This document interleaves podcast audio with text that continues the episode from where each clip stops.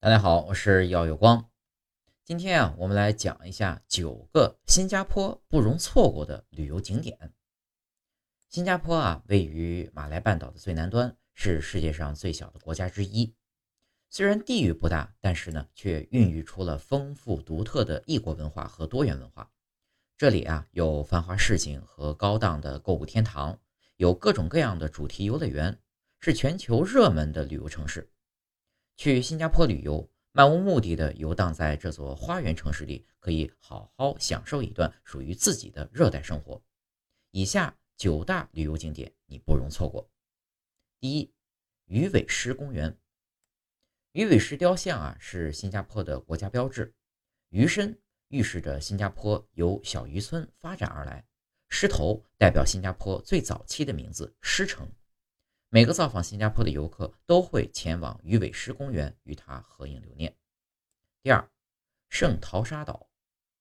圣淘沙岛四面环海，拥有新加坡三个最美丽且各具风格的海滩。海岛上风景秀丽，各种生活娱乐设施应有尽有，是集主题乐园、观光游览、海滩休闲度假于一体的最佳去处。人们前往圣淘沙岛的原因呢，大多是新加坡环球影城、SEA 海洋馆、水上探险乐园的综合娱乐城名胜世界。同时啊，岛上还有很多的惊险刺激的娱乐项目。亚洲大陆最南端是圣淘沙岛另一处值得打卡的景点，从巴拉湾海滩走过一个吊桥，即可到达巴拉湾岛。记得与岛上的亚洲大陆最南端的牌子合影留念，证明自己来过这样有特殊意义的地方。三，滨海湾花园。滨海湾花园位于新加坡市中心的滨海湾海滨，是自然爱好者和崭露头角的园艺师的圣地。将植物与科技巧妙结合的滨海湾花园，精准诠释了花园城市的意义，成为新加坡的新地标。这里自2012年首次对外开放以来，赢得众多奖项。两个形如贝壳的玻璃温室和十八座钢铁结构的擎天大树，是滨海湾花园最值得一看的景观。四、克拉码头。新加坡河北岸的克拉码头呢，以新加坡第二任殖民总督克拉爵士命名。这座曾经繁忙的贸易码头，如今呢，成为新加坡夜生活的绚烂缩影。餐厅。酒吧和娱乐场所，这些地方到处都充满了节日的气氛。街道弥漫着独特的新加坡气氛，比如著名的克拉码头沙爹俱乐部、小贩巷的街边用餐和活动，有四十辆流动推车的售卖小食品。五小印度，小印度是新加坡印度族群的聚集地，这个历史悠久、喧嚣繁华的社区展现出生机勃勃的印度文化。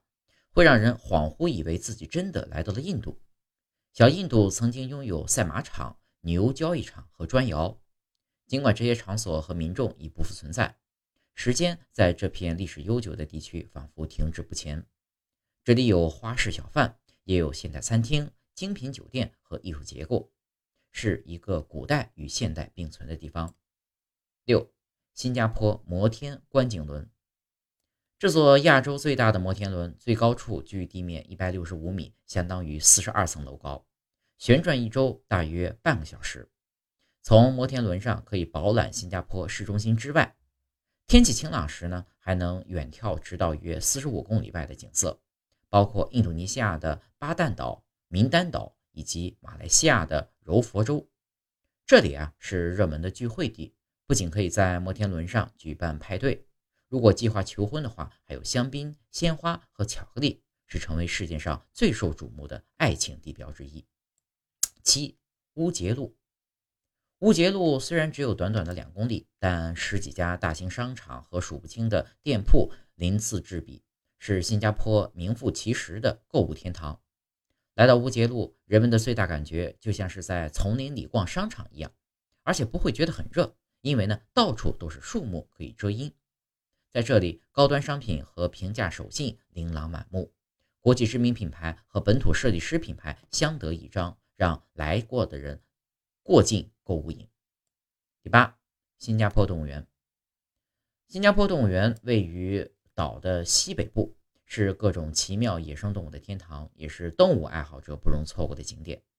这所备受欢迎的动物园于1973年首次向公众开放，自此一跃而起，已经成为全球最佳热带雨林动物园之一。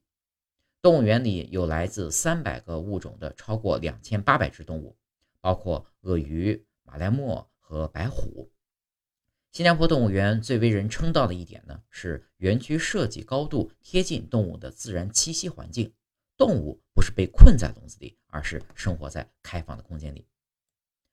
第九，新加坡植物园。一八五九年，农艺园艺协会将一片六十英亩的废弃种植园转变为一个休闲花园。在二零一五年，这座花园被列为新加坡首个世界文化遗产。经过演变。成为了您今天所见广受欢迎的新加坡植物园。多姿多彩、四处延伸的植物园，不仅是慢跑、用餐或闲逛的理想休闲场所，还是一流的植物和园艺研究中心。这片面积广大的绿地呢，被人们比喻为城市沙漠的绿洲。在为市民提供的休闲娱乐方面呢，新加坡无疑是成功的。经过多年的建设，新加坡已经成为世界闻名的花园城市。这些人造的绿色景观呢，为新加坡的旅游业和其他经济产业产生了巨大的促进作用。当然，疫情对旅游业产生的打击显而易见。自新冠爆发以来，新加坡政府不得不投入大量的资金帮扶旅游行业从业者。作为一个赤道上的热带岛国，新加坡尤为期盼着国际旅行能够恢复正常。毕竟，这些维护成本高昂的人造景观急需外国游客前来贡献荷包，缓解新加坡政府的燃眉之急。